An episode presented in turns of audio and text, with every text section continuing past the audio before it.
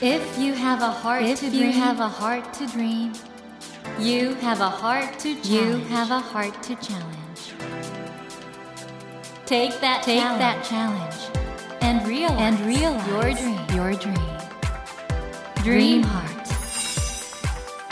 ドリームハート政教新聞がお送りします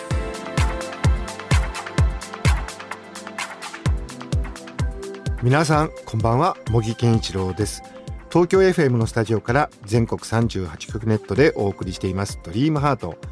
この番組は日本そして世界で活躍されている方々をゲストにお迎えしてその挑戦や夢に迫っていきます。さあ今夜もですね累計発行部数がなんと13万部を超えたという今話題沸騰のミステリー小説ハッシュタグ真相をお話しします。こちらの著者結城真一郎さんをお迎えしています。こんばんは。こんばんは。よろしくお願いします。ハッシュタグ真相をお話しします。この小説はまあ極端なこと言うとはい。これで新しい一ジャンルっていうかなミステリーのトレンドができるぐらいのインパクトもあるかなと思うんですけどどう世の中に受容されていくと思われます？ああどうですかね。まあ一つ衝撃を与えたところはあるとは思うんですけど、うん。ただ一方で、うんまあネタ数もそんなに出せるかっていう問題もありますし、あとはその5年後10年後とかに多分陳腐化するのも早いぐらいの。かなりの時代の先端を切り取ってるんでう。ん多くの人がこれをやり始めるとちょっとジャンルとしてどうなのかなって思う部分も。でもみんな寄せてくるねこれ。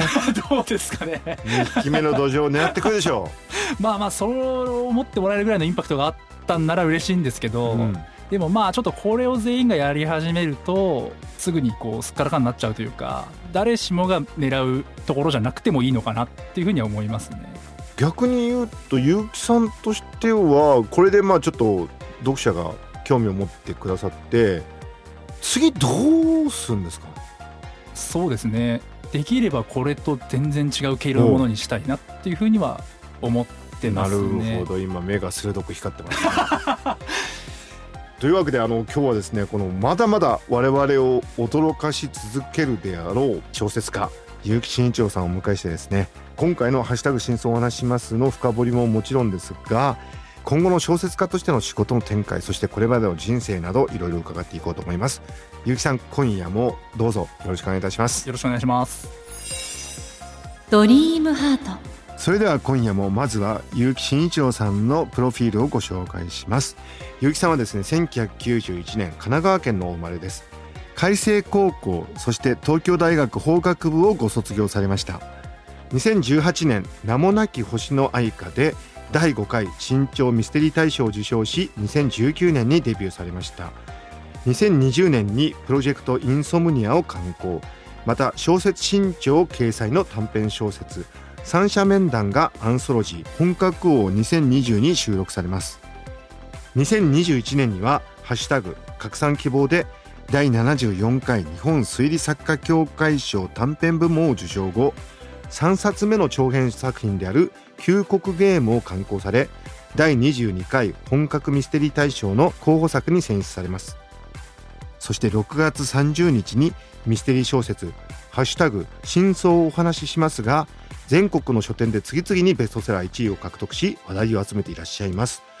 ということで結城さんあのこの小説を書いたきっかけの一つが改正中学のはい。時の卒業文集ですあかそうです卒業文集ですね。にバトルロワイヤルのはい。パロディこれ原稿用紙600枚っていう情報があるんですけどね。はい。どういうことですかそれ？どういうパロディだったんですか？まあ自分サッカー部の所属だったんですけど、そのサッカー部に所属してるその実在の同級生たちうん。が、開成高校への進学する権利一枠をかけて、まあ校舎の中で敷地内で殺し合うっていう、まあそれは褒められたもんじゃないんですけど、まあそれを卒業文集に載っけたっていう感じですね。あの2つそこで僕が疑問なのはまず600枚 なんでそんな長い尺になったんですか？えっ、とですね、もともとはプロットとうかん。筋立てとかなく、うん。思いつきで面白いと思って始めたんですけど、はい。書き始めたら本当にもう筆がノリに乗っちゃって、もう歯止め効かなくなって、もう移動教室以外の授業全部内職しながらルーズリーフに書き殴るみたいな。ルーズリーフだったんですか？そうです。あの、さすがに授業中パソコンを打てないんで、もう全部ルーズリーフに手書きで書いたのを、最後サッカー部のその仲間たちと改めて打ち直して、提出したっていう感じでしたね。ちょっと待って、サッカー部の仲間たちって、その小説の中で死ぬ人でしたあ、でしょ？そうです。あの、全員死んでますね。え、それ、周りの人は気づいてなかったのさ、その、あいつなんかルーズリーフに書いてるよ。そうですね。授業中なんかごちょごちょやってるやつはいろいろいたんで、まあその一人ぐらいとしか多分思われてなかったんでしょうけど。その600枚書いて、それがしかも文書に掲載されるってのはまた、すごい格好ですね、改正。そうですね。だからそこは、まあ懐深いというか、そういうのにも乗っかってくれるすごいいい校風だなって今になってみると思いますね。そして、東大文一から法学部。一応受験勉強はしたってことですね。あ、そうです。してましたね。はい。これあれですか、東大の法学部在学中になんか刺激的なことがあったんですよね？そうです。はい。法学部の同級生の辻堂ゆめさんっていう方が、まあミステリーの賞を取ってデビューを決めたという、その本当に一撃で目が覚めたというか、尻に火がついたというか、ずっとじゃあ書きたいって思いはあったんですか？そうですね。その今お話をしたその中3の時の卒業文集以来、まあいつかなりたいし、なれるだろうなぐらいにもううん。本当にあぐらかいてたんですけど、うん。でもそれを実際にやり遂げた同級生が目の前に現れて、そこでなんか今まで自分何やってたんだろうな、みたいなことを思わされて、ちょっと本気で取り組もうと思ったという感じですね。体育会系っぽいな。これでやっぱあの無名の新人がデビューするにはやっぱり新人賞応募ってことで、はい応募されたんですか？そうですね。それですぐに書いて、卒業間際に1本、新潮ミステリー大賞第2回に応募したんですけど、はいまあもうそれは本当に何の音沙汰もないまま闇に葬られまして。あれね予選通んないと何も反応ないですもんね そうですね。そして第5回新潮ミステリー大賞を受賞されたのが名もなき星の愛花ということでこれはもう社会人になってたと思うんですけども、はい。これどの段階で編集部から連絡来たんですか？あ、まあ、要はその最終選考に残りましたっていう結果をいただくまではもう何にも前回通り音沙汰もなかったんで、これもまた闇に葬られたかと思ってたら、まあ、スマホが震えて連絡をいただいて、お、マジかと。ちょっとそこで希望の目がふっとえ芽生えたっていう感じでしたね。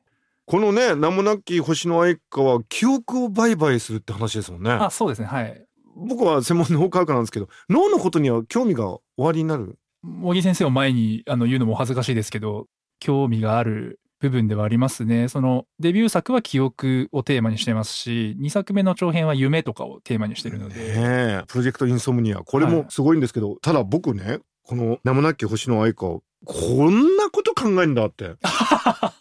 ちょっと脳科学者には無理な発想ですね。そうす。ごいですよね。ありがとうございます。しかもスワンプマンのこともね。そうですね、はい。これリスナーの方にスワンプマンってのはどういうものかちょっとご説明いただいてよろしい。ですか僕、え、その、茂木先生を前に僕が、まあ、沼地のそばを一人の男が歩いていて、うん。その人にまあ落雷が落ちて、うん。まあその人自身はまあ死亡するんですけど、うん。まあその衝撃で同じ記憶構成だったりとか、はいはいはい。細胞とか思ってる全く同じ人間がその沼地から生成されたうんうんうんとすると、その落雷で亡くなった人と新しく生成されたそのもう一人の人っていうのは同一人物と呼んでいいのかいけないのかみたいなまあそういう思考実験の話であってますよね。ねえだからそんなことも含めたミステリーを新潮の編集部は受け取ってびっくりしたろうね。お本当ね。あの構成の複雑さとか緻密さってのはちょっと新人とは思えない。あありがとうございます。これね、おそらくこのラジオ聞いてるリスナーの中には、いつかなんかデビューしようと思っていながら辻堂由美さんが実際にデビューするまではぼーっとしてたのと同じ状態の人いると思うんですけど、はい。どうやったらスイッチ入るんですかね？まあ僕の場合はそのもう純粋に悔しいっていうその思い一点でしたね。うんうんで、まあ悔しいと同時に、でもそれを成し遂げた人が実際いるんだから自分にできないわけないっていう、まあうん根拠なき自信みたいなおうおうもの、まあその二つでしたね。自分の場合は。才能はもちろんあると思うんですけど、努力家でもあると思いますか？まあそうですね。まあサボることも多々ありますけど、でもやっぱり最後は把握しばって頑張れるタイプかなとは思いますね。皆さんおっしゃいますよね。やっぱり新人賞を取るまでのここの苦しさってのは、はい。入試とどっちが厳しかったですかいやもうそれは新人賞じゃないですかね。入試を1とすると、東大のね、あのはい文一に受かるための努力を1とすると、新人賞は何倍ぐらい？いやもう正直同じ平面上にないですね。多分虚数空間とかになっちゃうぐらい。すいません、あの、リスナーの方に分かる例えでお願いできますか？虚数空間ってどういう例えで？もうまあ正直だからその何点取ればうん OK とか、要はそういう指標があるものじゃない世界なんで。確かに、模試とかないもんね。そうなんです、そうなんです。だからその自分の立ち位置も評価してくれるものがなければ、それがどういうふうに受け止められるかみたいなのもわからないんで、だから正直本当に世にある試験とかそういうものとはもう全く別次元にあるものだなっていうふうには思ってましたね。うんうん、暗闇を行くような。あ、もうまさにおっしゃる通りですね。はい。かっこいいな 森健一郎が東京 FM のスタジオから全国放送でお送りしています「ドリームハート。今夜も小説家結城真一郎さんをお迎えしてお話を伺っています。ドリームハート。結城さんあの今回ね結城さんがこういう形で小説家としてかなりいい感じでブレイクしていてクイズノックの伊沢拓司さん。はい。僕はあの、実は伊沢さんが高校生だった時に高校生クイズの司会をしてて、何年か彼と。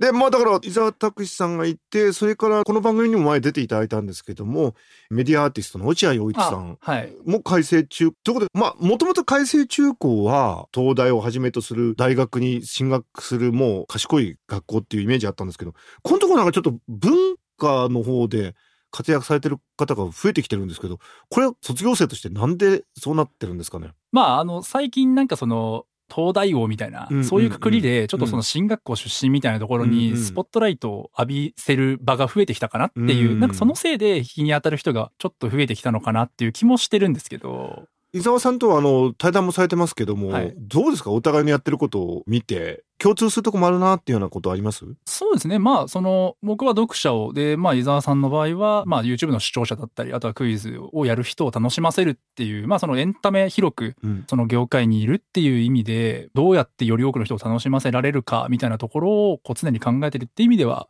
志が同じ仲間かなっていうふうには思ってますね。と今は改正中学ね目指す子はまあ昔だったらこれで東大行くぞっていう子が多かったんでしょうけど下手すると今将来はねじゃあちょっと 賢いエンタメ作るかみたいな 後輩も出てくるかもしれないしね。そうですね。それもそれでなんていうか改正の多様性というか味なんじゃないかなと思って期待したいですね。今回この「ハッシュタグ真相お話します」で売れちゃったんで他の出版社からも今オファーかなり来てんじゃないですかそうですね。はい。いろいろいただいていて、まあ、まさに絶賛取り掛かり中、絶賛取り掛かり中。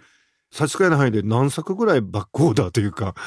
約束しちゃってるのがあるんですか？社数で言うと、それこそ2桁いくかどうか。え？ー、ただ、当然、そんなにアイディアというか、現時点で持ち玉があるわけじゃないので、うん、だもう本当にどれぐらいお待たせしてしまうかわからないんですけど、っていう感じですね。に、まあ、届くかどうかぐらいです、ということは当然、あの、集英社、講談社、文藝春秋、角川あたりは入ってますよね。まあ、ちょっとその固有名詞は伏せさせていただきますが え、完全にもう流行作家になっちゃいましたね。いや、まあどうですかね。そこでこう、続けばいいんですけど、うん、まあまだそのご依頼をいただいているだけなので、うん、期待に沿うものを出していかなきゃいけないなとは思ってますけど。まあ変な話ね。純文学の人は芸術だからっていう逃げはあると思うんですよ。ごめんね、今回ちょっと売れなかったかもしれないけど、まあ芸術だからねって言って、ゆうきさんの場合にはもうこれミステリーで、しかも期待値が高いんで、もっと驚かせてくれるんだろうとか、それってどうですかそういうご本人としては？そうですね。まあそういうふうに思っていただけるのはありがたい一方で、ただ今後全部の作品で前作を超えていくっていうのが物理的に可能かと問われると、うん、多分不可能だと思うので、ええ、なので毛色の違うものとかでやっていきたいなってそれこそその驚き要素よりもヒューマンドラマを強めにしてるとかっていう形にすれば、うんうん、まあその前作より驚きはなくても違う方向でこう楽しめるみたいな形になるので、なんかそういうふうに幅が広がっていったらいいなというふうには思ってます。それでもまた難しいチャレンジになりますね。いやもう本当に言ってて吐きそうになりましたね。いや何をしたんですか。普段あのこの、まあ、作家としていろいろ自分を耕すために心がけられてることってあるんですか？まあ、そんなに特別なことはなくて、もう友達との飲み会に顔出して、いろいろ情報収集するとか、はい、あとはもう暇さえあれば YouTube 見てるとか。あ、そういうとこでいろいろ時代を感じて。そうですね。で、まあ特にその YouTuber とかって、うん、なんでこんなこと思いついたんだみたいなこととかを、まあやってる人が、まあグループが多々あるんで、ええ、まあそれ自体はもちろんネタにはしないですけど、うん、なんかそういう見方あるんだみたいなところで、発想として刺激になったりみたいな部分がまあゼロじゃないが言うとちょっとかっこつけすぎてて、まあ本当は趣味なだけなんですけど、でも、うんうん、まあそういう意味でいろいろ刺激をもらってはいますね。ってことはなんか将来的にはひょっとしたらそういうなんか動画系とのコラボとかあるかもしれないですね。あそうですね。でも本当になんかそういう動画とコラボしてなんか小説の新しい可能性をみたいなの、うん。まあ全くアイデアはないですけど、うん。なんかそういうこととかできたら面白いなとかは考えてはいますね。うん。今後どういうふうに作家として成長していきたいと思ってらっしゃいますか？まあちょっと繰り返しにはなってしまうんですけど、本当に手を変え品を変え次どんな手で攻めてくるかわからないっていうふうに読者に思われる、まあ、作家になりたいなっていうのは思ってますね。あのーミステリー界ですと江戸川乱歩賞とかもあるでしょうし直木賞なんかもあるでしょうしあと日本の作家さんがあの翻訳されたものが海外の賞の候補になったりもしていますけどそういう賞レースって意味で言うとどうですか？まあそうですね。別にその賞レースを取るために書こうとかは全く思ってなくて、まあそれが縁あっていただければまあありがたいなとは思いますけど、うん。まあそれ狙って書けるものじゃないですし、うん。なんか変に意識してゴテゴテとなんかこう